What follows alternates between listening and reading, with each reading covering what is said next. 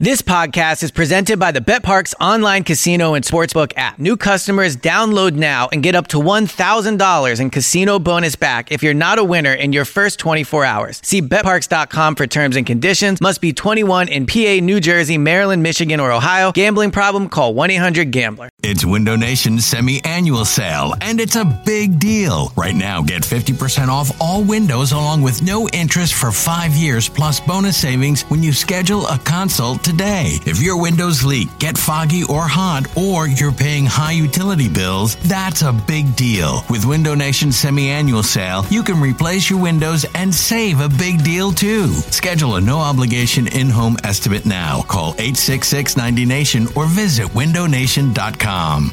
This episode is brought to you by Progressive Insurance. Whether you love true crime or comedy, celebrity interviews or news, you call the shots on what's in your podcast queue. And guess what? Now you can call them on your auto insurance too with the Name Your Price tool from Progressive. It works just the way it sounds. You tell Progressive how much you want to pay for car insurance, and they'll show you coverage options that fit your budget. Get your quote today at progressive.com to join the over 28 million drivers who trust Progressive. Progressive Casualty Insurance Company and Affiliates. Price and coverage match limited by state law. You're listening to the Go Birds Pod, a radio.com podcast about your beloved birds. Hey, hello. It is another edition of the Go Birds Podcast, episode 205, the Go Birds Podcast, presented by Parx Sportsbook and Casino. Elliot, what's going on, buddy? Very exciting. Very exciting. Ah, yeah. pumped. I also like the the best part is, first of all, and we'll talk about this in a minute, but like I've been having a rough day. Just not today's not my day. So you know, I get get get the news that we get to partner with Sparks, uh, uh with Parx, I should say. So there's my first mistake. Partner with Parx. yeah.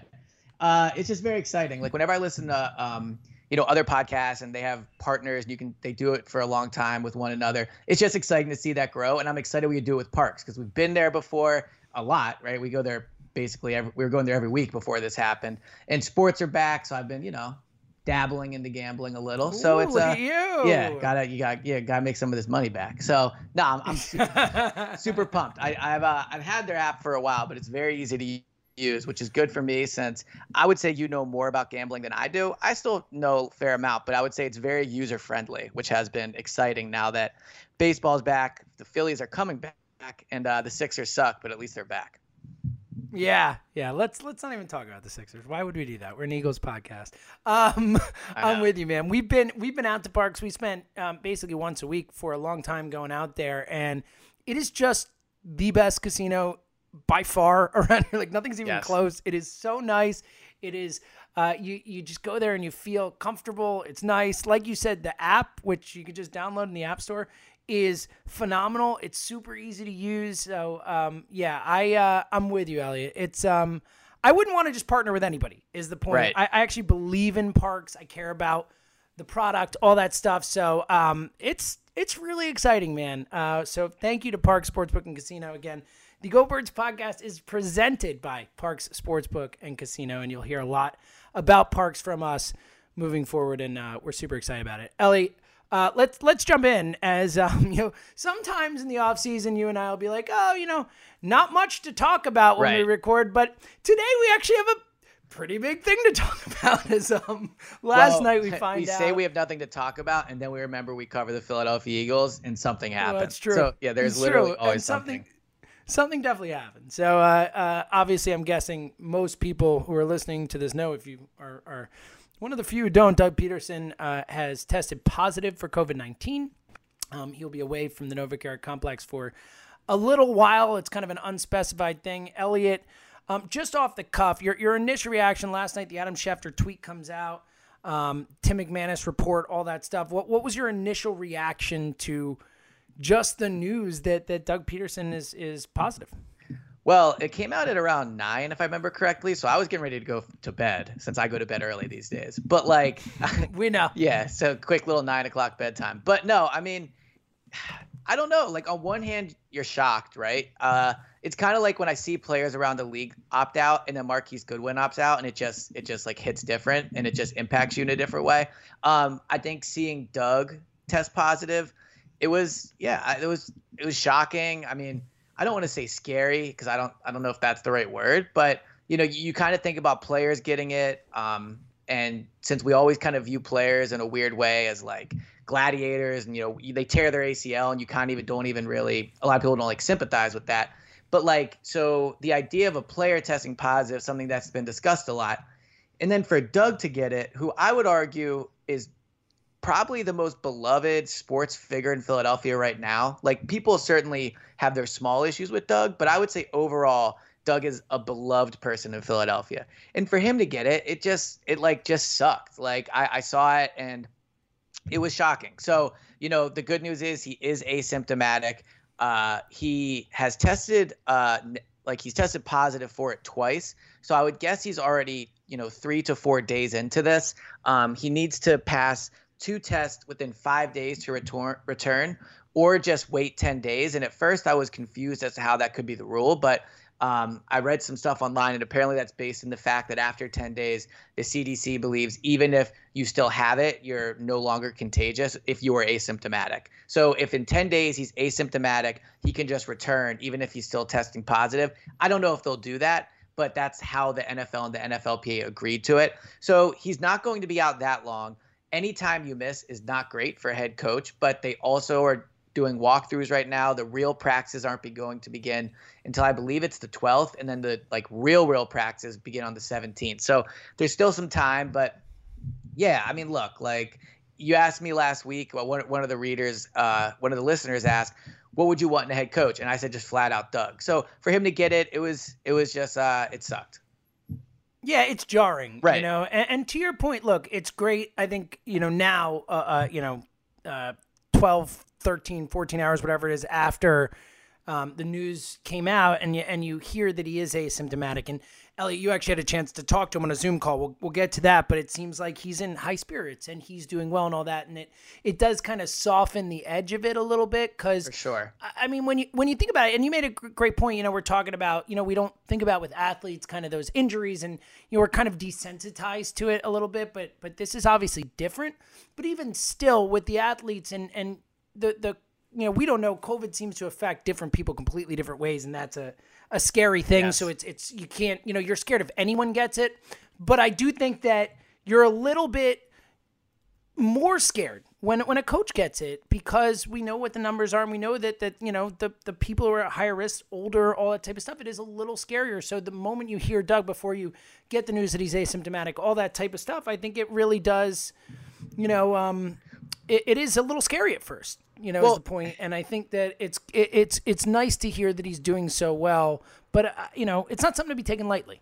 Well, and the this is a larger picture point about COVID. I don't want to go like too deep down this road, but the thing with COVID is I do think sometimes it's almost easy not that it's easy to forget it's going on because it's all everyone talks about it's all over the news but you know like sometimes if you're just like out for a walk everything feels normal and then you get notification. You're just checking Twitter, and things have gotten a little bit more back to normal. Where you know people are complaining about the Sixers. The Flyers looked great. Like there were games on yesterday, right? Your dog's barking. I mean, things feel normal. Yeah. Well, you yeah. mentioned the Sixers. That's your fault. Yeah, there you go. You it's know? true. I know. Uh, I know he was really upset about what T.J. Warren did. So. Ruben Ruben was not psyched. Yeah, I'll tell you that. Yeah, I'm sure that was tense in the household when that was happening. But uh, no, I mean like things feel back to normal. Then all of a sudden that hits, and it's like, oh, that's right. We're dealing with like the worst pandemic maybe in the history, you know, of the country. So, um, but you mentioned I talked to Doug, and I will say this. Doug has a lot of good qualities. And look, I'm not meaning to hype Doug up too much. I'm sure during the season there'll be things to, to rip him for. But one of his best qualities, and I know that they feel this way inside the building and why they like him so much, is he's just a, he is a great leader and he's a very comforting individual. Like when you talk to Doug and we talked to him today, like it was he I thought did a great job with it, saying, "Look, I feel okay. I'm going to continue to lead the meetings and all that stuff." So um, I did feel better about the chances of there being a season after talking to Doug. Much like how when the Phillies season first started to fall apart, I was kind of like, "Well, this is a really bad sign for football." And then you take time to think about it. And now the Phillies are playing again tonight, or at least knock on wood, they're supposed to be playing tonight.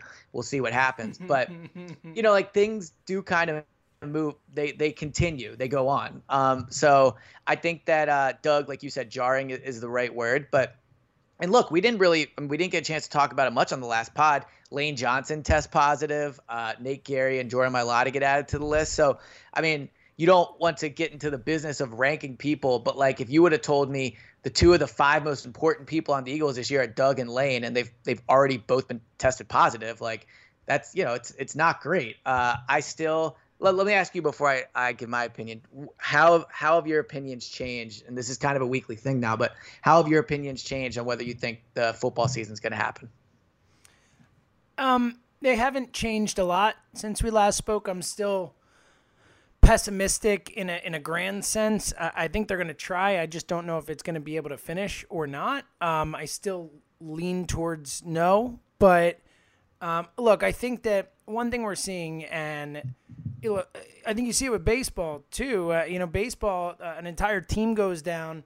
Uh, another team, the Cardinals, are, are, dealing with something now, but they're they're pushing ahead. They're plowing yeah. forward. Um, and I do think the fact there was no, you know, cross team contamination, so to speak, that the Phillies did not test positive after playing a team that had that many positives in the Marlins is obviously a good sign for baseball's ability to to continue to move forward. But it does seem that that they're going to push forward, and I think the NFL is going to do the same thing. I think that, um, and I, I think you kind of when you saw what Doug had to say today, you kind of get the feel that that you know the NFL is going to say, all right, this is going to happen. You know, mm-hmm. we're we're expecting people to test positive. We are not going in this, you know, we're not in a bubble. We're not the NBA and the NHL where if one person tests positive, it's a it's a major issue because then all of a sudden the bubble has been contaminated. This is a situation where I, I think the NFL is going in and saying, hey, you know, and I don't know if they have a number. I don't know if they have a uh, what their threshold is, so to speak, if you know what I mean. But I, mm. I think they're going into it saying like we expect people to test positive. We expect that we are going to have to deal with this all season long, and I think that's their mentality. Two two things off of that. Uh, the the first I would say is um, it's interesting how baseball is kind of like the poster child in a way of how not to handle the COVID thing. Right, no bubble. They've had to uh, you know cancel games. I think what seven teams have missed games at this point, or at least you know had them. yeah over twenty percent of teams didn't play this weekend. Right, with, when you put rainouts and and postponements together. Well, but overall, like let's say they, they wouldn't have missed a game yet. What percentage of games do you think have been played? It has to be what eighty five percent, or am I am I wrong yeah. about this? Yeah. yeah, somewhere in that range. So it's I would say it's still a very large amount. Like I was talking to someone about this earlier, and they were like, you know, well, hopefully things don't get as bad as they do in baseball. And yeah, hopefully they don't. But baseball has still played the large majority of their games. As you mentioned, there was no very little cross contamination when the Marlins uh, came in, and they were like a walking COVID, you know, group, just like everyone seemed to have it. So that was a good sign. So again, and this is like a larger thing that's going on my in my life too. Like I, I feel like my perception of what's happening is so warped by what I read on Twitter. And so when when Doug gets it, it's like, oh, this is this is really bad. This is really bad. And and it is like you don't want anybody to get sick, but then you know you go to sleep the next morning you wake up doug talks he looks the same and he'll just you know hopefully knock on wood come back now uh, off of something Doug said, and I would say one of the other scary things about COVID is we don't know the long term impacts of this. So it's easy for us now to sit here and say Doug will be back in 10 days and he'll be fine. Like, but who knows? I mean, there was what's the pitcher that is having heart problems? Um, Eduardo Rodriguez, right. yeah, for Boston. So we, we, we don't know what, what, what this could be, but um, Doug said this, and it's sick, but it's kind of true. He was like, "I'm happy it happened now." He was like, I'm happy it happened now instead of happening in November. And once you get past how messed up it is to talk about the timing of somebody catching an infectious disease, like he's right. I mean, he gets it now. He, in theory, from what we know of the science, won't catch it again. Uh, and I, I would also say that there is some benefit to him having it and knowing what it's like and having gone through it when he's the leader of an organization where other people are going to get it. Like if Carson catches it in a month, or if Howie Roseman or if whoever, right? Doug has been through it. Doug knows what that's like. We already talked about how Doug is uniquely set up to handle this. I think this is, again, don't want to say it's a positive, but like Doug himself said, he's happy he got it now. And I do think there are some positive parts of that. There just are in, in a weird way. Yeah, it's one of those like, and I saw that Doug said that, and I totally understand where it's coming from, and I, I get the logic behind it. I think that the problem with the statement is again, I think with the science we don't know enough about. Yeah. you know, how all that works and the antibodies and whether you could catch it again or a different strain or how it all works. Like we just don't know enough. So um, I I get it though. Look, I understand if there was a time for Doug Pederson, if you said Doug, you're getting, you know, the ideally the point I think that is is kind of lost in Doug's point is like hopefully he doesn't get it at all, right? Yes, I mean that's right. the best case scenario is he doesn't get it at all. But yes, I understand what Doug's saying. If you had said to Doug Pederson, you're going to contract this at some point this season, he'd pick right now. You know, that would be the time that he would choose because like you said, they're not even doing real training camp stuff yet. You know what I mean? Like this is as far as it goes, as good a time for Doug Pederson to miss, especially considering the a lot of the learning stuff is being done virtually to begin with right now. Anyway, he can still do that type of stuff. So, yeah, I understand it. It's tough, and I, and I understand that that mentality, and certainly Doug saying it, you know, um, put some weight to it. But at the same time, I, I I struggle to say it's a good thing, but I know what you're saying. I and I do, I get the logic behind what Doug's saying. Well, and the Um, other, and I do think your point about about dealing with it and understanding, be able to help others. Granted, he's asymptomatic, so if someone gets it and has True, a, a, true. a tougher case of it, it's a different scenario. But I do understand the point. Yeah, and uh, yeah, uh, I, the other thing is I, I read a uh, I read a column today. I believe uh, I believe it was by Marcus Hayes of the Philadelphia Inquirer, kind of talking about how the NFL has to go to a bubble. And I do agree. Like now, you can't just go to a bubble. Like the NFL can't just say to its players, "You have to go to a bubble or you're not playing." Like they've already there's been a collective bargaining agreement. The NFLPA and the NFL has gone through it. And I do think that the NFL would benefit. We've seen the New Orleans Saints do this of renting a hotel out, or the Eagles could do it, uh, rent a hotel out by the facility and say, you know, we're going to put all our staff here because you can control them a little bit more than you can the players.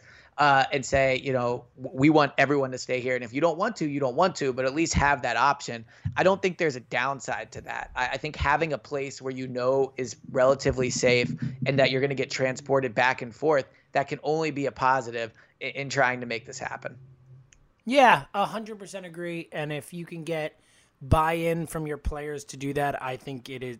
It would behoove every single team to do that. Uh, I, absolutely. I mean, an absolute no-brainer in my mind. And again, to your point, it, it's hard to force that now, especially you know with the opt-out thing and all that type of thing, where you know you can't change the rules after telling players they have a certain time to opt out. You'd probably have to extend the opt-out period if you did something. You know, what I mean, Right. like there's a lot of ramifications that go with that. But yeah, I'm, dude. If if you can get players to do that, that is at any sort of control over where these guys are going and who they're interacting with is better, right? Yeah. I mean, like the more bubble-ish we can be, the better. I mean, we've seen it. Look, the the issue with Major League Baseball is that the Marlins went out and partied in Atlanta. The issue is that the St. Louis Cardinals to a went to a freaking casino. Like that's what we're seeing here is that, you know, even if 90 plus 98 99 whatever percent of players buy in and commit like if you're not restricting their movements if you're not controlling who they can interact with then there's going to be people who are going to cause problems i mean we, we're seeing it play out And the tough part of that too is I think it's very easy for us, but also like just the general population to sit there and say, yeah, put them in a bubble, right? Like just just put them in a bubble. But like they're ju- they're employees just like we all are. I mean, they make ma- more money, but that doesn't change the fact that look like I'm watching the uh, Celtics Blazers on on Sunday, and uh, Jayson Tatum's son's like in the he's a virtual fan, and they were talking about Jayson Tatum like his son's two years old, and all of a sudden you know he had to leave, and that's hard. And like I get that again to the point where we kind of make athletes gladiators and don't think about that stuff. Totally. But like, I mean, think about look, you just had Zoe. I mean, although I, I guess I shouldn't say just anymore, but like, uh, you know, imagine you having to sign up to go for a bubble. Like, It- uh, Elliot, it's a great point. I've th- every time the bubble gets brought up, I think of Zoe. Yeah. and I think of she's 20 months old right now, and how every day she's a new person and she learns new words Right. and she's like growing and turning into something and and like that's that would be really hard for me to miss one day Yeah. of that, much less months. And I get it. Look, we also understand there are a lot of people who fight for this country and and do things where they are forced to leave their family for long periods of time and and you know I respect the the hell out of that obviously but at the same time that's also you can't force it upon people I Right. think is what we're trying to say. Like I understand it. Like because you do hear that. You hear a lot of people say oh well you know uh, people do it all the time for their jobs or whatever and that is true and there are situations where that happens but it doesn't mean that it's like just a no doubt like you players have to do this type of thing. You do have to think about the the actual life aspects and, of this, especially as we're in the middle of a pandemic. Like this is not like just leaving your family in a normal time. Right. It's leaving them in a much scarier time in the world. Right. And so I, you know, and then you also look at the players around the league and I think there's definitely been more opt outs than I expected, for sure. Like they're still happening. No I think there's been. I don't think there's been like a yeah, Ja'Wuan James today, yeah. like the starting right tackle for the Broncos. I mean, you're seeing, and, and, and I think the the thing is, it's not just like the lower tier players opting out. You're seeing legitimate NFL players, yeah. you know, starting caliber, talented players opting out. Right, and I, I and while that's interesting, like because they're giving up a lot of money, like I think what's more interesting is some of the fringer guys that have opted out, and I, I wanted to get your take on this because I've been thinking about it a lot. So, from my understanding of this, and if I misunderstand understand it, I apologize. But my understanding is, if you're a NFL player and you opt out on your own, by you don't have a medical reason or you're not labeled high risk, you opt out, you get 150 thousand dollars but that money comes in the form of a loan like that you're essentially taking out your salary from 2021 here's my question to you if a player opts out and is cut next year, he does not. He, he not only uh, he's not on the team, but he then owes the NFL or whatever his team was. So, um, I'm trying to of an example. Like if Joe Ostman, let's say, someone that's a fringe roster player this year and presumably he'll be a fringe roster player in 2021 if, 2021 if he makes team. If he opts out, he gets $150,000. But if he's cut prior to 2021, he has to pay that team back money. Let me ask you this: Put yourself in those shoes. How would that impact your decision? And do you think NFL teams are going to go after these players for that money? Because $150,000 is a lot of money, especially if these guys are like coming out of college. They, you know, presumably don't have a lot of money. Uh, and, you know, you hear a lot about how it's hard for NFL players once they're done playing to adjust to being and not being a football player paying back $150,000 is no small money, especially when you didn't really ever play in the NFL. So I'm just curious what, what your thoughts on that are because I've been thinking about it a lot recently.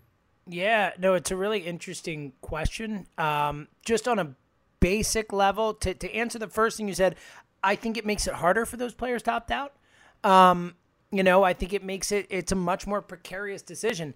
Do I think the NFL would go after them for the money? Yes, I do. I think that it is it is if it is billed as a loan against next year's salary, then I think that the, and look, who knows, maybe there is some sort of provision in there that says if you are not employed with the same team next year, you don't have to pay it back. I don't know. Mm-hmm. I don't know. I'm guessing that's probably not in there because then otherwise you would see a lot more lower tier players trying to take advantage of this in case they don't make the roster next year. Right. Um, so my guess is, yeah, that that there is language in there that makes you liable for that, and you have to pay it back just like any other type of loan. Yeah. So, um, if assuming that's the case, and I, I, don't know if it were me, and look, you can't, you know, taking a, a perfect example, Marquise Goodwin is not the exact type of person we're talking about, but it's close. I mean, he's a well, fringe roster guy. He would have made more money. He's made money in his career and stuff, but the idea of someone who who might not have made a roster this year anyway, and who knows if they'd make it next year, that type of thing. But um, if you're in a situation where family has to come first, then I think family has to come first no matter what. But I do think that it makes it tougher on some of those players. Like I don't know if if it were me and I didn't know if I was making a roster and I had to pay this back and I didn't know if I was going to be able to pay it back if I didn't make a roster,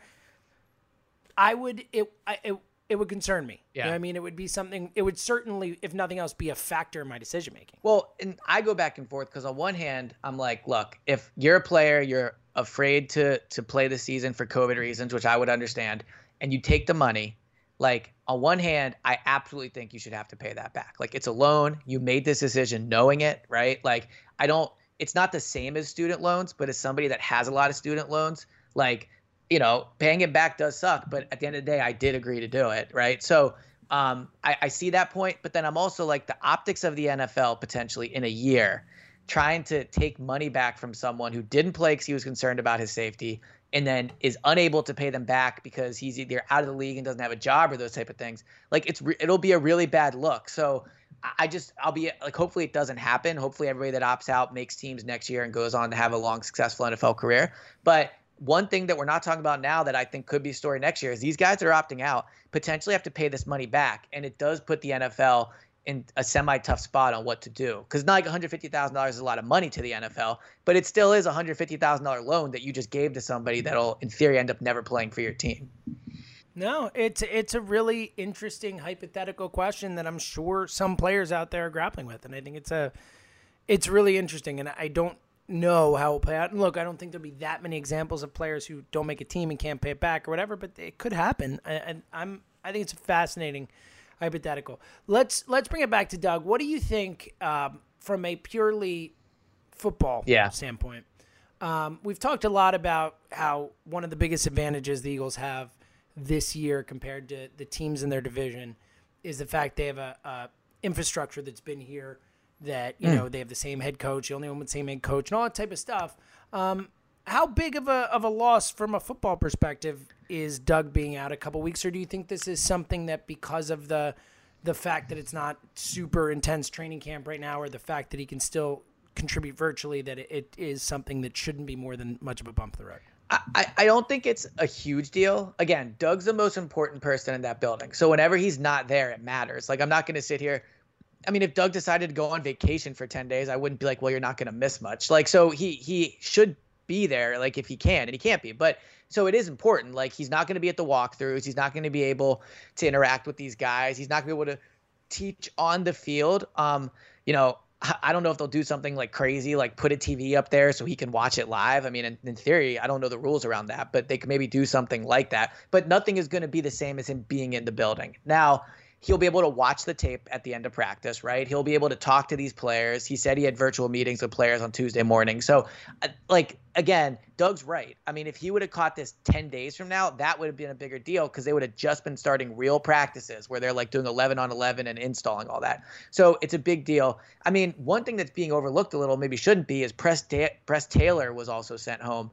Uh, it seems like that was out of precaution, but he is also critically important. He's basically the quarterback coach. He's Doug's right hand man when it comes to this type of stuff, and he's the passing game coordinator. And the passing game is the most important part of this team. So he's also not going to be there. He has to develop these quarterbacks where we know how important the backup is this year, right? So like that's not good. Um, let me ask you this, and I, I'm saying this half jokingly, like if you're another offensive coach on the team. Were you a little jealous of the fact that clearly the team thinks he's spending so much time with Press Taylor, but not like? Are you kind of like, what do you what do you mean you're hanging with Press so much and I'm not? Like I'm the run game coordinator. Why why don't I need to be quarantined? Just a little bit is a little like do you get a little jealous there? no. Um, honestly, yeah, a little bit, right? Like a little, little bit. Like I guess in this case, I'd probably be like, oh, I guess it's a good thing. right. There so often. But yeah, no, I, I would be a little bit like, huh, well, that's interesting. Like let's say on your show, like God forbid, you know, like the camera got you know tested positive and, and spike was like you know what richie you're probably okay but like james you're around him a lot. You should probably it's a good no it's actually a really good point. Yeah. like i'm uh, i'm sure there is someone in that building who, who raised an eyebrow. Like why yeah why aren't i quarantined? When are these people that i don't yeah. know about? But but and take it back on a serious note, like I would just be interested to know how that came to be, and I haven't found this out yet. But like, I mean, Press Taylor is the quarterback coach. Like these guys are around. I mean, Doug and Doug and Press Taylor are two of the most important people in the building, and they're around the most important people in the building as well. So, yeah, I mean, it seems like Press will be back before Doug because it seemed like it was more precautionary. Um, I thought it was also interesting that Doug said he's pretty sure he caught it outside of the facility, um, just because he you know, he talked about how safe he felt in there. Jeff Stoutland talked about how safe he felt in there. So I just I wonder where that happened, and it's so hard to know too. Like Doug could have yeah. been Doug could have been perfect social, you know, been like absolute perfect social distancing, and then he stops and get gas one day, and someone you know walks by him too, you know, something weird like that. So you just you just don't know. But I guess if you're talking about the outlook of the season, if Doug really did catch it outside the facility I guess you could read that as a positive thing that you know he didn't get it from being being in the facility.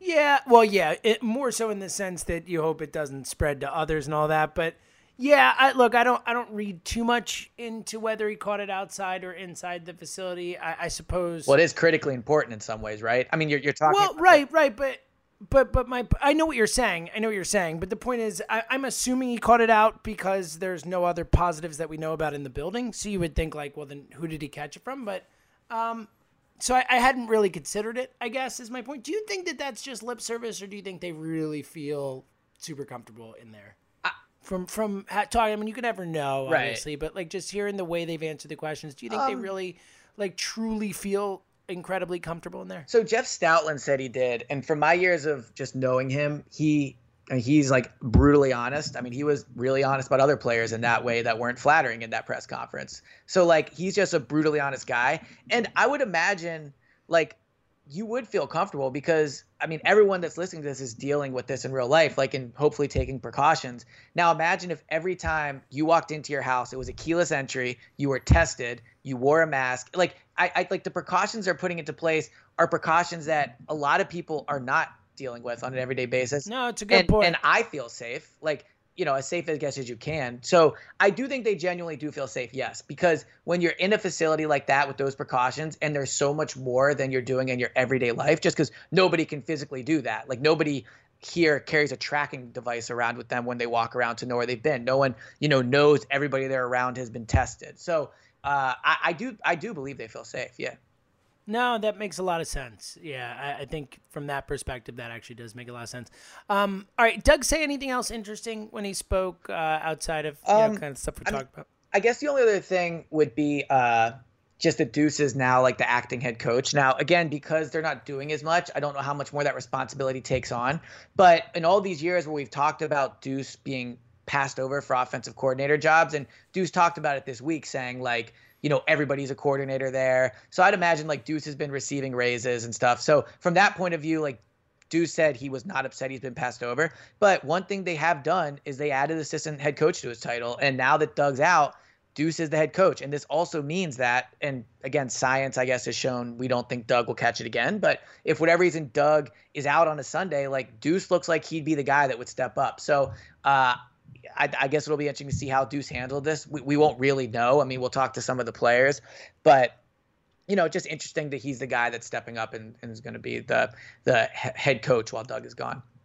Yeah, it would have been something if they passed Deuce over now, right? If they were like, ah, Yeah. we're gonna have Jeff Stoutland be the acting head coach. Wait a minute, I'm the assistant head Right. coach, guys. What are we doing here? I mean, Jim Schwartz, I think you can make the argument like is kind of the natural guy to do it, but I think Deuce makes a lot more sense. Like, first of all, all the guys love Deuce. Like, he's a natural leader. I think he'll be able to like deliver the right tone in this setting to the players when he talks to them. He's on the offensive side of the ball, which I think also matters. But yeah, no, I agree. If they would have passed over Deuce for this, it would have been not been good. Not not a good. It would have been tough. Yeah, not not a good. It would have been a tough. I think it would have been a tough one for Deuce to get to, to get behind that one.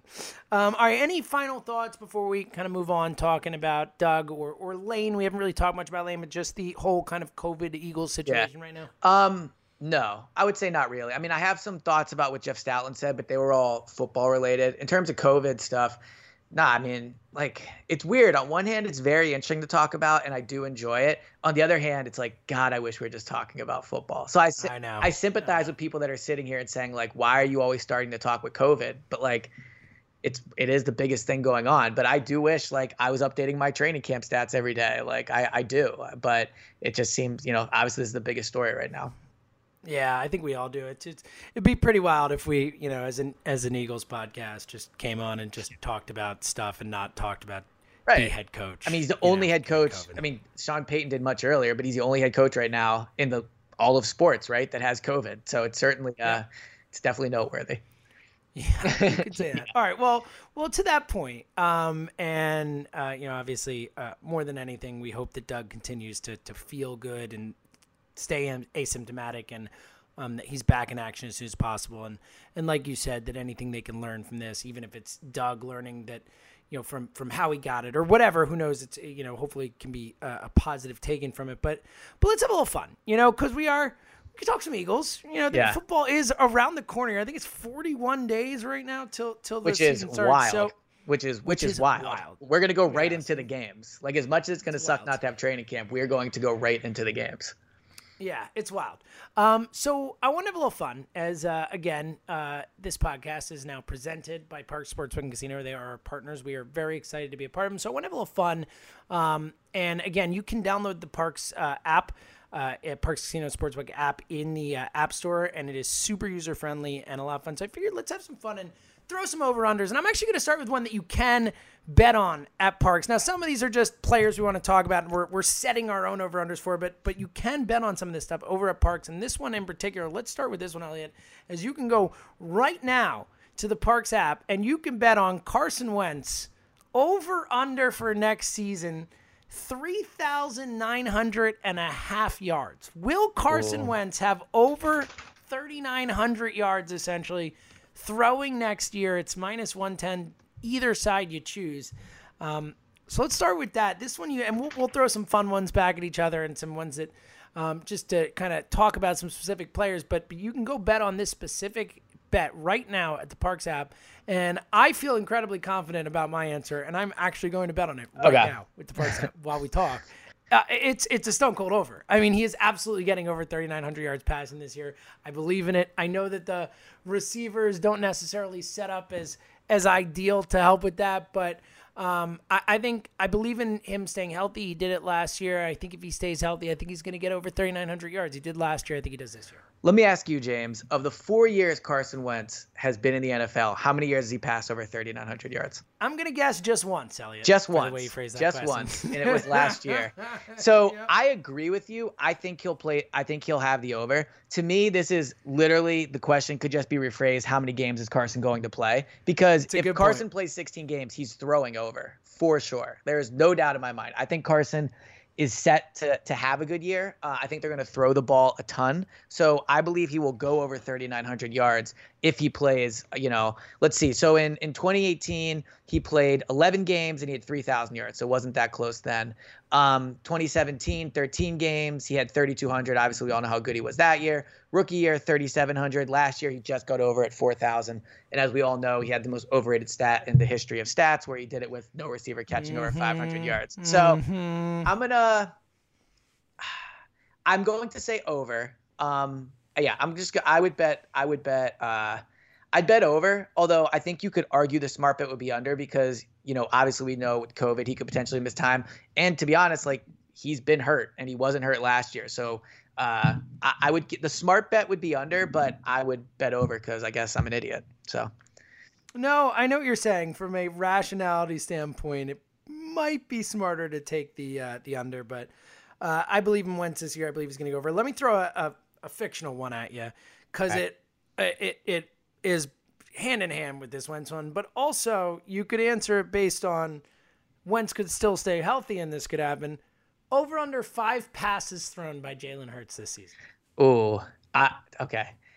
Um, again, for me, this is about a Wentz health thing because I do not believe Hurts will throw more than five passes if Wentz plays 16 games. Like unless it's in mop-up duty, but I don't think you will see Hurts throw five like legitimate trick play passes. I don't think so. So, um, I also think there's a chance Nate Sudfeld is the one that goes in if Carson suffers like he he sprains his ankle in the first quarter and he's out for the second but returns at halftime. I think you would see Sudfeld go in.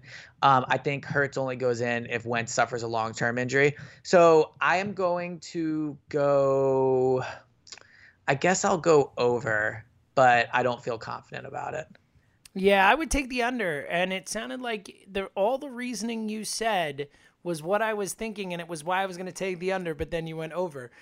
Um, but Although- all the reason you said, I, I will say, like, I mean, again, it's hard to predict if somebody's going to be hurt. Like, there's no rhyme or reason to it. But I mean, Carson has missed games three straight years, right? Like significant type games because he missed the playoff game and then he was hurt in 2017 and 2018, broke his ribs in 2019. So like, chances are he's going to get hurt. So it's also a question of who do you think the top backup is, Sudfeld or or Hurts?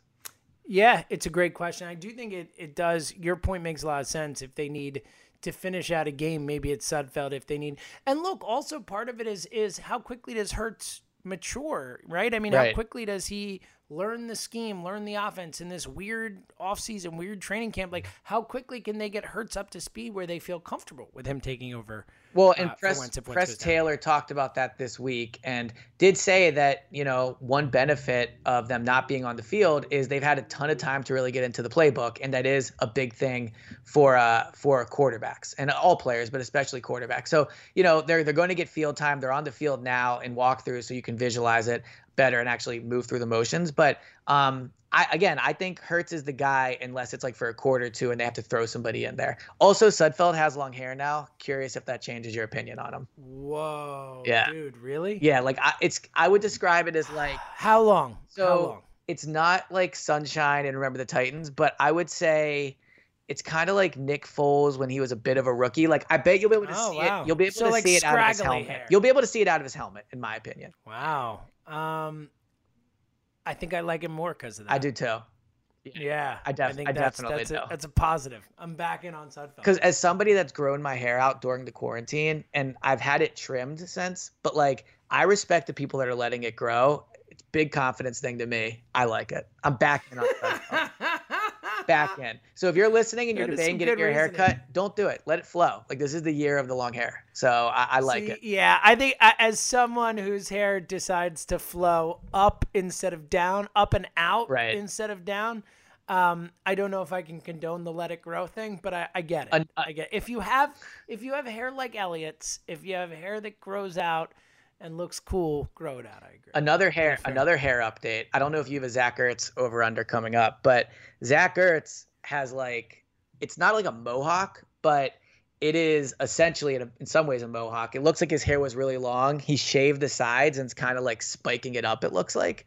Um, not a fan That's- of it. that's- Not gonna lie. Yeah, that's the opposite direction. For Yeah. me. I did not have a Zach Ertz over under, but I would take the under with that Yeah. knowledge at hand now. I have some. Yeah, it's I- not great. I don't like it. Um, I I think Zach overall is one of the flyest players on the team, just like with his the way he dresses and all that. But Uh, we're gonna. Well, now we at some point have to do a flyest Yeah, players on the yeah, team thing. Zach, Zach is up I would- there. Like Zach, I would be very interested to know who you think is the flyest player on the team Zach- and, and what the rankings would be. Zach is the guy that like when everyone's waiting around to, to interview him after the game, he has to make sure he looks fly and like he takes his time. And I, I respect that and I appreciate it. And I think I see what he's going for with the hair, but I'm not sure it's working. I haven't seen it in person and I probably never will, I guess, this year. But based off the pictures, I'm not a fan. So Yeah, Put well, based off your description, I'm I'm way out. Yeah. So, uh, trade hurts. All right. Uh, all right. Let's stick with the games played theme. Uh, a couple of games played ones for you, and um, pretty important when you think about how this team is constructed. Over under 12 games played for DeSean Jackson this season. Mm. 12 is the perfect number. 12 is definitely the perfect number. Thank you. Um, I'm gonna go over, and I will say the reason why is that. All right, so my reasoning in my head, and I'll, I'll talk myself through this out loud and come to a final decision. Actually, I do believe DeSean is one of those athletes, like a Darren Sproles or Jason Peters, that can somewhat defy like age. Like we've seen Jason Peters, I mean, he's still going to play at 38 years old, regardless of the perception he gets hurt all the time. He's still playing, so he's someone that you know played a long time, and I think he's just a freak athlete. Darren Sproles, I think, is similar, but Darren Sproles also got hurt towards the end of his career quite a bit. So I guess I would say over on DeSean, just because you know I look at his Instagram this offseason, looks like he's in super good shape. Yeah, and he's never really I mean, he's never missed that many games. Like his snaps have gone down, but he's actually played quite a bit. Wow, I'm torn on this one actually. All right, I'm you go and then I'm going to make my final guess. I'm gonna say under, uh, mostly just because I don't trust DeSean. Like it is what it is. You know, that's that's where I'm at, and it's a bummer. But I just don't trust DeSean to stay healthy. I don't trust him to do what is is necessary to stay on the field. You know, Yeah. And I, I just, um, it feels like that's the right number. If you had said Alshon for any number of games, I would say under. Um, I am not expecting anything out of Alshon this year.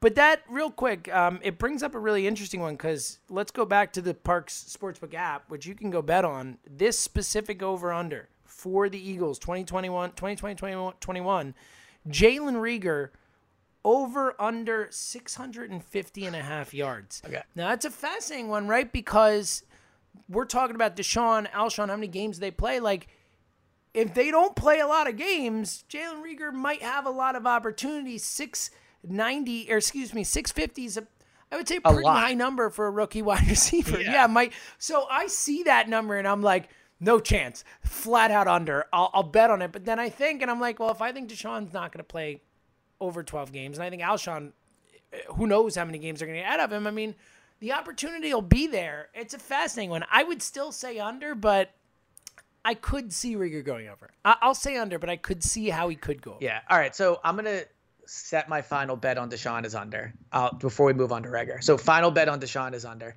Um, with Reagor, I think 650 is an insane amount. Like to your point, it's almost such a crazy number that maybe I'm missing something. I mean, what's the last Eagles rookie to catch 650 yards at receiver? It's a great question. I mean, Um, Maclin maybe. I don't think Agholor did it. Did he?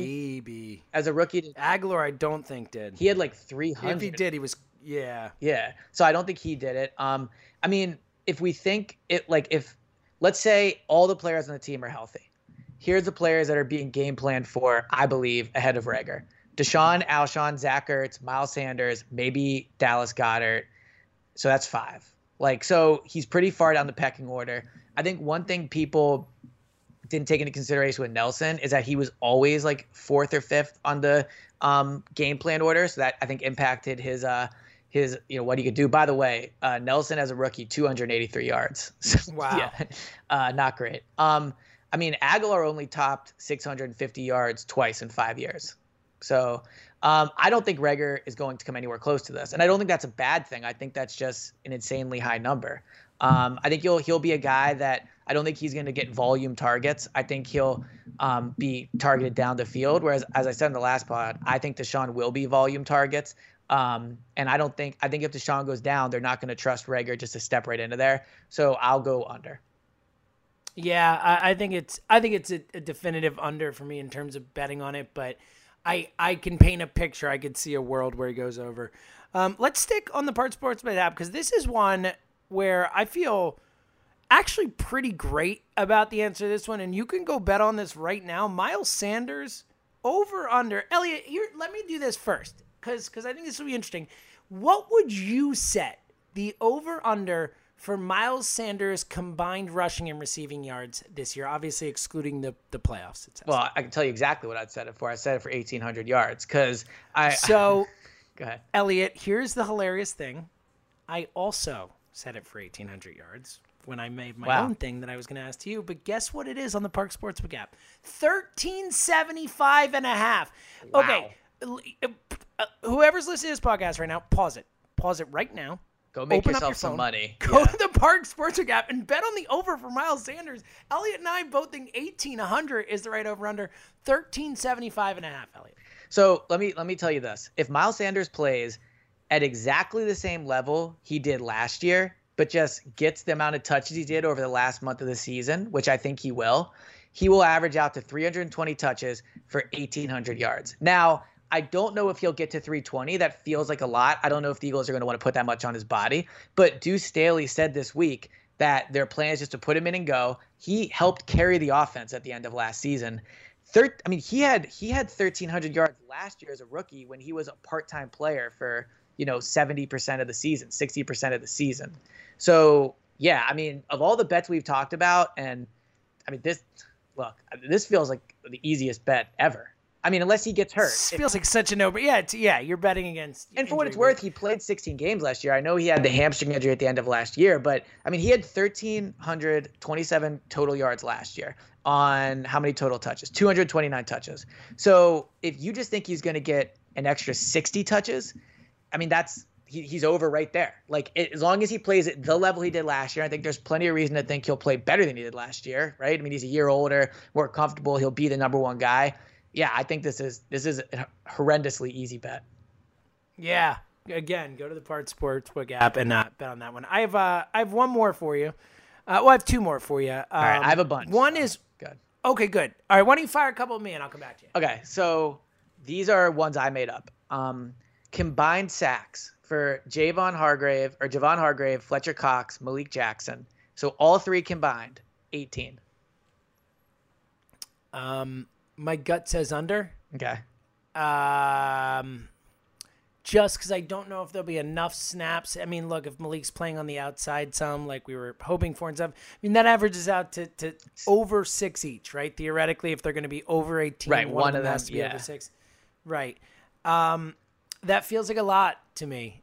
Um, I would take the under and I would feel pretty confident about it. Okay, so Cox three and a half sacks last year. Obviously had a down year, but year before that, ten and a half, five and a half before that, six and a half before that. I think you can count on seven to eight sacks from Fletcher Cox next year. Um, I also think you'll get six to seven sa- sacks from Hargrave. So to, Wow. to me, optimistic. yeah. So so to me, the question is Malik Jackson. Will you get three or four sacks from him? I would go under, um, just because I'm not as confident in, as Malik Jackson. But that's my concern. It's not a Hargrave uh, or Fletcher Cox thing. It's a Malik Jackson concern. Um, all right, next one, keeping in the same vein, Genard Avery, two two and a half sacks. I mean, um, I'll go. Uh, look, I, I could very easily see how it's over, and they trade a fourth round pick for the guy last year, so I hope it is. But I mean, I've seen him play like six plays as an Eagle. I'll Right. go under. Yeah, I, I think I think I would go under as well. Um, I don't love the fact that they kind of view him as like a Joker type player where he doesn't have a true role. Like I think they're just going to put him in different spots. Two and a half sacks is not easy when you're not when you're only playing twenty percent of the snaps each game, and I think that's roughly where he'll be at. So uh, I'll go under on that one as well. You want to go All right, now? let me All fire another bag of you. Um, Greg Ward, over under sixty catches. Okay. So one of my takes, as I think we have discussed on here, is I think there's a chance Greg Ward leads the receivers in catches, not including tight ends or running backs, leads the receivers. Um, he had 40 targets last year in seven games, 28 receptions. I think Carson has shown he really trusts him. Uh, we saw that in the Washington game. Obviously, we saw it in the um, it was another, I guess the Dallas game. I think he had a big catch down the sideline. So he's he has Carson's trust, which is big. We've seen with Ertz that when Carson trusts you, he will throw you the ball a lot. I think you saw that with DeSean too last year in the limited time he played. So I think Greg Ward is high on that list. Um, if if people stay healthy, he won't get 60 catches. He he just won't. But if people get hurt, I he could. Um, I would bet the under, but I think it could end up being much closer than people think. Yeah, I actually so I, I I think it's a tough bet because Greg Ward has, as you said, seven games of NFL experience Right. with which to rely upon. Um, but I, I my gut is that he's going to be in that range. You know, my gut is that, like you said, especially looking at you know what we've already talked about, the fact that I don't have a lot of faith in DeSean Jackson to to stay on the field and make a big impact all season long. I don't have really any faith in Alshon to be healthy and, and make an impact this season. And obviously, I'm not a huge Reagor guy, so like I look at the wide receiver group, and obviously JJ, we barely even mention his name. That's what we all think of JJ or think of Whiteside. Um, Greg Ward is, you know, it feels like he's the guy you kind of, in a weird way, can feel most confident in. Yeah, you know, yeah. just just being there and being involved. And you know, he plays a position that that generally should get a lot of targets in this offense. So, um, yeah, I, I I agree with you. Like, if this were a real one you could bet on, I would I would probably take the under just because I think it's probably the smart bet, so to speak. But I think he's going to be in that range. And I, I, Elliot, I'll take your thing a step further. I would be surprised if he doesn't lead all wide receivers in catches this year, just based on on how I think he's going to be able to stay on the field the most, and and he's the only receiver who I feel like will has the a great chance to play 16 games and get targets in all those games. If I told you Greg Ward led the team, uh, led the receivers in catches, do you think they're a playoff team? Yeah, uh, look, I like Greg Ward. Okay. I think that I think I, I again look they were a playoff team last year with you know He didn't lead. no he didn't lead the team in catches. I'm- I'm- Right, but he would have if he played all season. yeah, definitely for receivers. Yeah, yeah. That, yeah, that's my point. So yeah, I, I think they could be. Again, I, I don't think it's a super exciting thing to say about your team that Greg Ward's Right. your, your leading catches guy. But yeah, I, I think they could. But um, All right, to your point, would I would I prefer that you said to me DeSean leads them in catches? Yeah, of course. right. I will look if DeSean leads them in catches.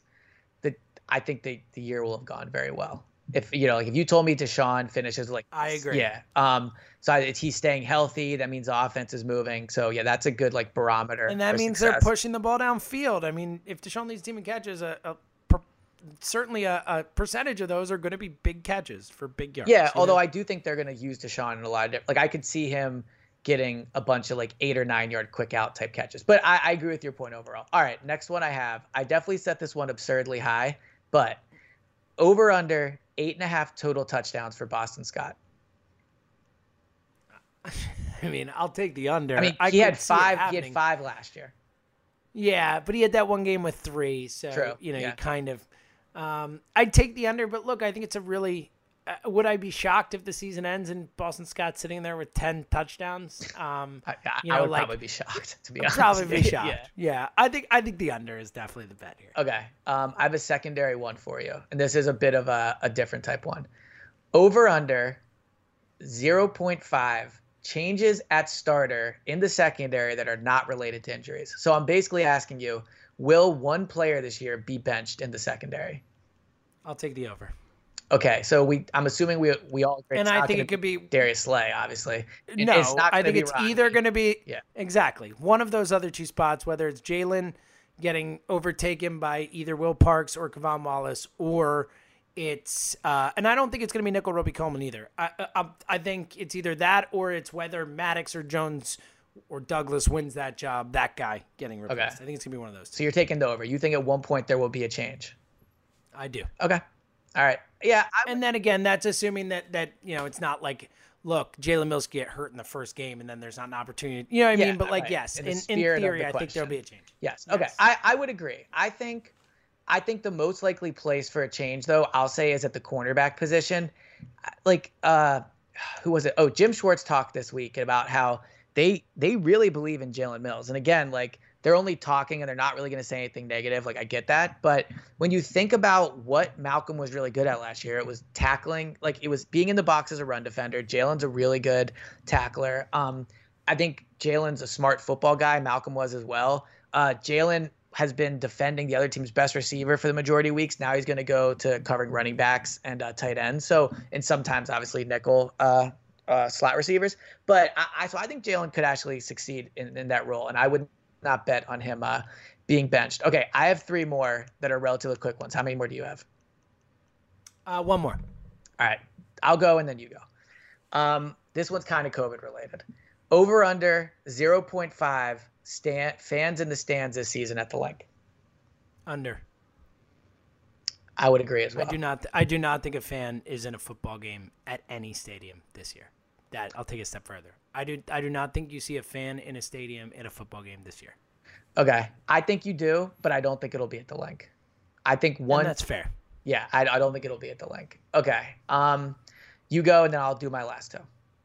Okay, mine. Uh, I mean, a pretty obvious one. I figured we can't do a. Uh, how many games will players on the, the Right. team play? Wonder where this and is not going. men- Yeah. not mention Jason Peters. So I will say, and I'm going to use the a, a particular term in here, Elliot, um, that that allows for something Jason Peters likes to do.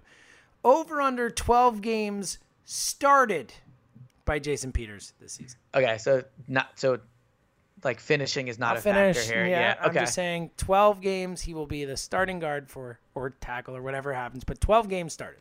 Uh, I think over. I think it's easy too as well. I, I I don't know if it's easy, but I agree with you. I look, uh, it's crazy because anytime you're betting on a 38 or whatever, 39 year old offensive lineman or 37 year old, whatever he is, um, you should probably take the under on a games bet. But I agree with you. I think Jason Peters is gonna is gonna start So uh, the majority of games this year. you want to guess how many times in his career he's played under 12 games?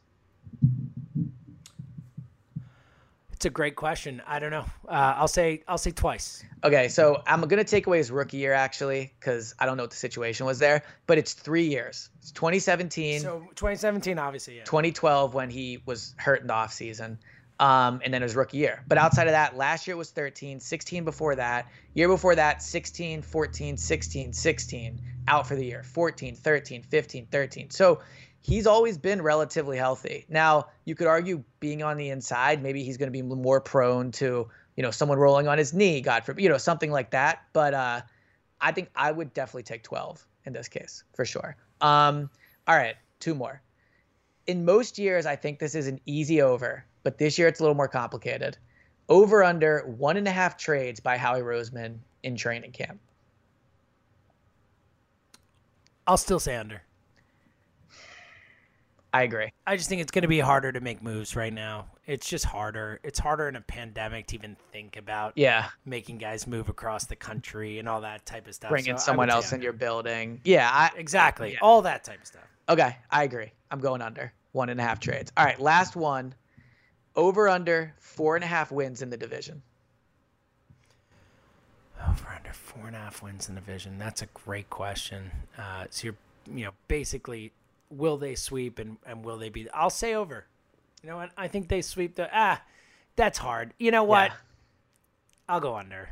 I, I think they get four though. I think they go four and two in the division, but I gotta go under. So I think the Giants are going to be an absolute train wreck this year. So I, I think they beat the Giants twice.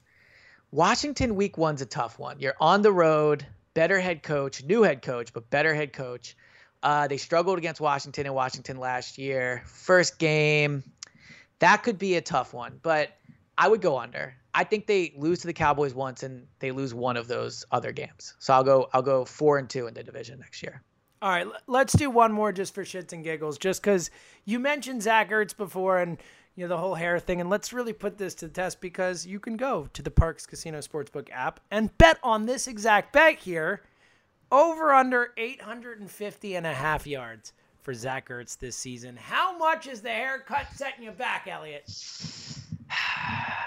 contract year as well in a lot of ways. Like I know he's not actually, but uh, I think in a regular time, you probably would have seen him get a deal this offseason. I think next off, if Zach Ertz does not get a contract next offseason, I don't believe he's on the Eagles in 2021. That's like my prediction. So I'm gonna go under. I think. Ooh, I'm gonna I'm gonna go over. What did he finish with last year? It was it over 850 last year? It couldn't. It couldn't. I think it was I think it was close to it. Oh no, well he missed games at the end, so probably not, right?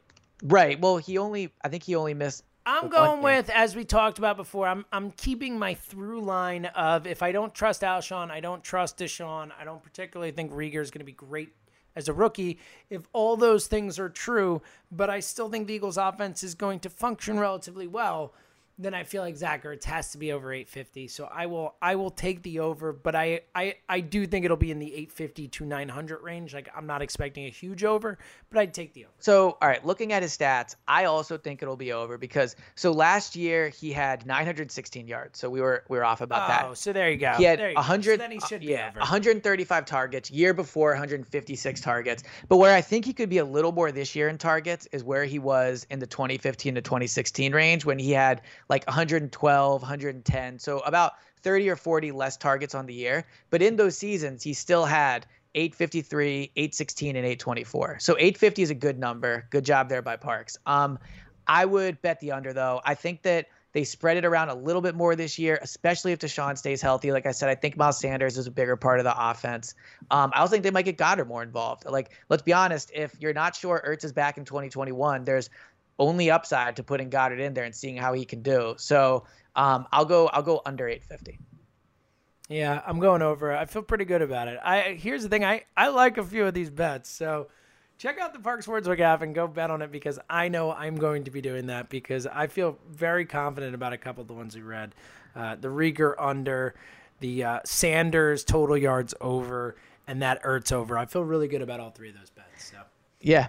Yeah, no, I mean, look, it's very just very nice to talk about football. Like, ah, you know, that's in exa- this that's your point. Like you said it before. Look, it's it's this is uh, the nature of what we do now is that it's going to have to be like you know half of pod we're talking about what's going on with COVID, Right. half of pod we're having fun talking about football, but it's just the world we live in right now, and it is what it is. And and again, you know.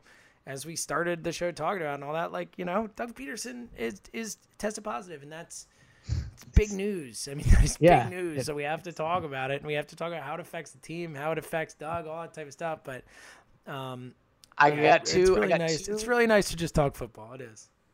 I got it. all right. Before we wrap up, I got two non-sports things for you. Ooh, right. ooh, buddy. One of them for his whole right, time. Yeah. All right. So one of them is something I'm afraid of, and the other one is something I find comforting. You can pick which one you want first. all right, let's start with the comforting because I want to save the afraid of for last. Okay. So when I was listening to Doug talk today, and I touched about this, uh, you know, earlier on in the pod, like he's legitimately a very comforting individual. Like the way he carries himself, the way he talks, like I can see why players really like trust him, and I think that's a part of this too, where we talk about you know how this impacts guys. I mean, I could see a legitimate world where Doug testing positive for COVID scares players on the team, like almost like a family member tested positive. Like I could see that reaction. So I was you know, t- when talking to Doug, thinking about how he was comforting, as all journalists do while they're interviewing somebody, and I, you know, just general big journalism stuff. yeah, yeah, I would say it's pretty much what what goes through journalists' heads. Like, wow, Yeah. Doug is really just a comforting person. I enjoy spending everyone time else with is, him. everyone else thinking their next question, live tweeting. I'm just like, I feel so much better having talked to Doug. So Hashtag the beat writer you need. exactly. All right, so I wrote down three fictional characters that I also Oh, I, I love this. I also think are very comforting, and I'm gonna throw them by you. Throw them, yeah. And while you're doing it, I'll try and think of, of one or two that I could think of who, who I would go with. Okay. But, but who you got? All right, so this is, in my opinion, like the goat one. No, even none other really even compare, but definitely, definitely number one on the list. Coach Taylor, Friday Night Lights, and this is probably the fourth pod in a row we brought them up for some reason. like, but definitely number one. Um, okay, I will I will co I, I will co-sign that that Coach Taylor very comforting. If I had a problem, I would feel very comfortable going to Coach to help me out with it. okay. So this one might be a little controversial. I think the dad from Boy Meets World is more comforting than Mr. Feeney. Ooh, I like that take. I think both are quite comforting. Yeah, Um, I like that take. You well, yeah, you felt good with uh yeah. with the dad. I a good thought that was good. What was it? Yeah. Sit with him on the couch. I don't know. It just seemed like I always enjoyed it. Yeah. Okay. it's a good one. Third, sure. third one, third one, and this one's very good. All right, the grandpa who reads his son the story and never ending Story. Ah, Right? good job. I would also go with the grandpa uh, uh, in Princess Bride as well. Oh, that's who I meant to say. God damn it! I figured that's what you was. That's why Yeah, I cheered. Then I stopped no thinking. I was like, wait, did he say never ending story? Wait, wait a minute. Yes, you're talking Uh, about Peter Falk in The Princess Yes. Bride. As you wish. It's a terrific Yes. one.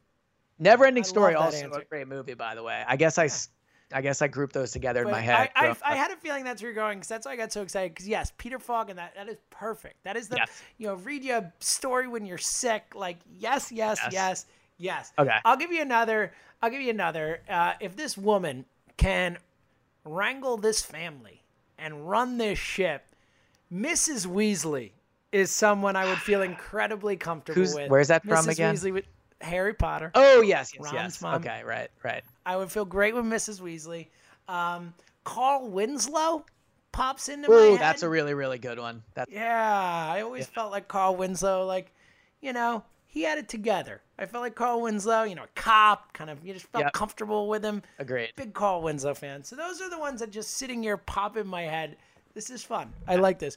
Yeah, hit us up on Twitter at GoBirdsPod. Who's the most comforting fictional character? If you had to like, We, you we, all have them out it- there. We all we all need Yeah. it right now. You know, like if you're like sitting at that's home, very good. watching the news, being like, "This is depressing." Like, throw on uh, Princess Bride. I might even do that tonight. Actually, I might. I might. You should. I mean, it's one of the all-time great movies. Well, so. and here's why I might do it, and this is what we'll leave you with. And I've discussed this on the pod a little bit, but I, I think I'm almost getting ready to tweet it. I'm I'm legitimately terrified Hold on, real quick, real quick. I just love the idea of. I think I'm getting ready to tweet Yeah. it. Is just. It could I be think the I'm- name of your autobiography. It, it is, yeah, really. All right, that or old takes exposed. But um, uh, like I said, I'm like legitimately afraid of rain now, and so there's the Because hur- of your basement, because of the Yes, flood thing. because of the basement yes, and the flood. Yes, yeah. yes, yes, yes, so, which is weird because my basement hasn't really flooded in you know like over a year. Like there's been like very, very, very small bits of water at points when we get like over two inches of rain. But as a result, I check the weather app all the time. So in the spirit of ending this pod with our over unders, I will ask you this, and then I'll give you mine. The oh, so the hurricane's coming up the coast. I don't know how to pronounce the name. It's like I Isaiah. I it's whatever it Yeah. is. Isaias, Okay. I thought it was or something. Yeah. All right. The oh, so I've been checking the weather app. I probably have already checked it legitimately 30 times today, and the it's gone, it's gone back and forth somewhere tomorrow between like 2.8 inches. The high has been around like 3.2, but it's kind of like bounced back and forth. I Oh my god. I don't want to jinx it. My prediction. Real quick, real quick, real quick. I don't think anyone has ever. You always talk about like, oh, we're supposed to get like five inches of snow or whatever. Right. No one ever says. I heard we're supposed to get somewhere between 2.8 and 3.2 inches of rain Oh, tomorrow. So, Let me tell you, my mood bounced. oh like, man, So today, we're recording this on a Tuesday. The storm's not supposed to hit our area till till uh, we're or no, recording this on a Monday. Sorry, recording But, this on yeah. a Monday. Storm's not supposed to hit our area till Tuesday. I can tell you that tonight, the West Chester area where I live is supposed to get around 0.6 inches of rain, and it's bounced back and forth from like 0.6 to 0.3. It was as high as 0.8 sometimes. So it's like, so I check this all the time. So my prediction for Tuesday of total rainfall under three inches. That's where I'm, I'm falling at under three inches on Tuesday in the Philadelphia, West Chester, you know, try, you know, that area, the south, southern PA area. Cool. It's good. Yeah. You, you want to guess? I mean, you, you have nothing to base this off of. So, I literally, I, I'll, I'll, I'll, I'll say I think you're right. okay. All right. There we go. Like, uh, I'll give you a number. How about two point two? That's Oh, that's insanely low. I'd be very happy if it was 2.2. I'm just hoping it doesn't get 2.2. over. It's coming way under. Yeah. way under. Yeah, 2.2 is low. Uh, I would just tell everybody out there respect weather. I mean, it literally impacts our life every single day. Wh- Whatever the weather's doing impacts what you're doing. I don't think we give it enough respect. Like when you talk about what people are afraid of, like general things, like you know, like heights, uh, death, like public speaking. Wh- Why is weather not on that list? It, it, it can change your day oh, completely. it could wreck everything. Like it could come through and like wreck your house. It could flood. Like everything could be bad. I think weather needs more respect. So it's going to be a long 48 hours for me, is all I'm going to say. If you're listening to this on a Wednesday, you might already know the answer and, you know, tweet me and ask how I'm doing. check in. Check Yeah. in. What are you most afraid of? Oh, I'm uh, you know, death. That that really scares me. It's uh, oh me. Now rain, man. Yeah. rain is scary shit. You literally dude. can't control really- it. You can't. I see a drop come and I am terrified. I mean, I I've run my dishwasher and done my laundry today because I'm worried that the power might go out tomorrow. Like I like this is what my day has been spent doing. So when like earlier when you called me to talk about what we're gonna record on the pod and I said I was having a rough day, that is why. This is what's been bothering me today. oh my god. Yeah. Elliot. So if anyone out there sympathizes, let me know. Yeah. It- it- please, yeah, I think Elliot needs some help on this one. So if, if there is someone else out there is definitely afraid of the rain, as, as E, hook him up. 2020, doesn't man. so- 2020, I tell you. yes. Just, oh my God. Uh, you got any final thoughts? No, I mean that's literally all I've been thinking Just about. be so afraid of rain. yeah, That's it. yeah. That's my final thought. Be Pray for me. rain. At least it's going to be during the day. I hate when I go sleep, go to sleep, and it's going to rain overnight. But at least it'll be during the day tomorrow. So Do you just go to bed and just you're like, oh God, I could wake up and I mean, I- disaster. I don't sleep. Like it'll take me like an hour and a Oh, half to fall asleep. Like Kristen will be laying next to me, and wow. It- it doesn't- This is a real yeah. thing. it doesn't bother her, which is the which is oddly comforting because then I'm like, well, maybe I don't need to be worried. But it does not bother her. It doesn't bother most people. I know. most people hear the rain outside and say, "Oh, it's raining." And it's a shame Cool. because I used to love rain prior to my basement flooding, and now it's just completely ruined it for me. Like, Oh, like buddy. I'm not saying I'm gonna. I'm not saying I would sell the house, but I, I legitimately. oh my god! It, it, it flooded once though. Like, why? Why wouldn't? Wouldn't the many times it is not flooded be more the the thing that you latch onto rather than the one time it did? Yeah, maybe. But all I know is next time I'm buying a house, the first thing I'm asking is, do you have a French drain system and do you get water in the basement? Like those are one and two on my priority for the next time I buy a house. You are scarred for life from this. Legitimately, I'm like it's it, like it's funny and everything, but like Well, it's kind of not. It's not. Right. When my when my basement flooded, um, uh, like a couple months into moving into the place we live at, um, it was like I get it because I had like a couple months where every time it rained, I was like, oh God, is it gonna flood Yes. again? And then I just realized, no, it's not. It's not gonna flood again, and I'm cool. This Right. is Well, but that's my thing. sorry, Even if it does flood, like it's flooded before and everything was okay. Nothing broke. We just got the water out and that was it. But it just it's like my thing. Like I'm sure everybody out there has their thing where it's like irra- well, I don't even think it's irrational, number one. But like a thing that you're just a little irrational. thing that you're just like very afraid of. Like rain is my thing. It is my thing I'm afraid of. It's number one on my list. I've officially gone to that point with my take. Oh So, my God. Yeah. Yeah. Yeah, maybe don't tweet that one. I think you're right. No, people will be very mean about it, but it's okay. Oh, buddy. Well, now that I know this, I am gonna I'm gonna pray for not rain. Check. They always say pray for rain. I'm praying for no rain, Elliot. Right, we're definitely getting rain on on Tuesday, so I wish everybody good luck, and uh, we'll be we'll be back later this week to record another one, and I'll let you guys know how it went. Oh, Please. In fact, next week's pod, or excuse me, later this week when we record again, it is it is the number one thing we will talk about is did Elliot make it through the rain? Yeah, I'm telling you, like the over under I'm setting. Like I said, I'm like this is what I'll be paying attention to. So I'm excited to talk about it. Both terrified and excited. Man. I don't even know what to say. I think you should just wrap up and let me go. Thank you again Yeah. to Parx Casino and Sportsbook. We are super excited to um, have them as uh, part of the pod, our partner on the pod. So um, thank you to them. We'll be back uh, later in this week. Uh, pray for less rain for Elliot. Keep him in your prayers. Amen. And seriously, keep Doug Peters in your prayers, obviously, and, and anyone affected by uh, by what's going on. So um, All right, buddy. I'll talk to you later. we'll, we'll talk to you guys later. See ya.